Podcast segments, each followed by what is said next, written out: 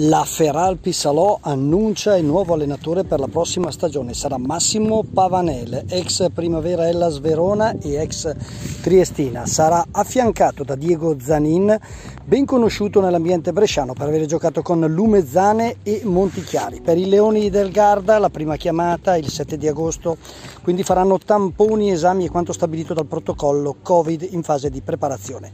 Il 10 inizieranno gli allenamenti allo stadio Lino Turina e sull'adiacente presidente Carlo Amadei. Il ritiro dal 12 al 28 la Rosa e lo staff alloggeranno Villa Luisa di Portese, frazione di San Felice. Dopo tanti anni di raduni in montagna, il presidente Pasini ha deciso di rimanere sul lago così da dare un supporto agli albergatori locali. Per eh, la Feralpi Salò, un in bocca al lupo per la prossima stagione in Serie C.